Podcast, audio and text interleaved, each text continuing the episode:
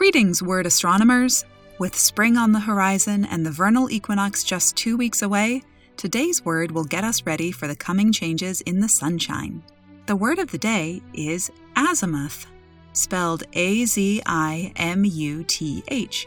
Azimuth is a noun that means the arc of the horizon measured clockwise from the south point in astronomy or from the north point in navigation to the point where a vertical circle through a given heavenly body intersects the horizon.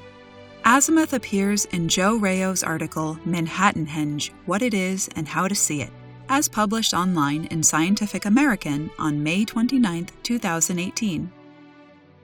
Between the first day of spring and the first day of autumn, the position on the horizon where the sun appears to set, known as the azimuth, actually occurs somewhat north of due west. The azimuth of the sunset slowly shifts northward until the day of the June solstice. Thereafter, it reverses course and shifts back to the south. On June 21st, the sun set at an azimuth of 302 degrees, or 32 degrees north of due west.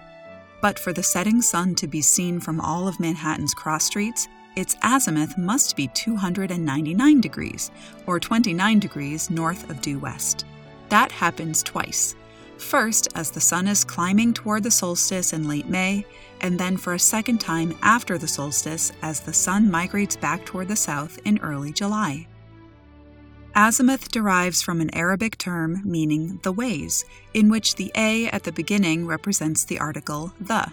Azimuth shares an origin with zenith, meaning the point on the celestial sphere vertically above a given position, and it's easy to hear the similarity between the two words. But while azimuth closely resembles its Arabic source, which we can transliterate in English as SAMT, zenith arose when the Arabic form was borrowed into Old Spanish and the MT part was subsequently misread as NIT.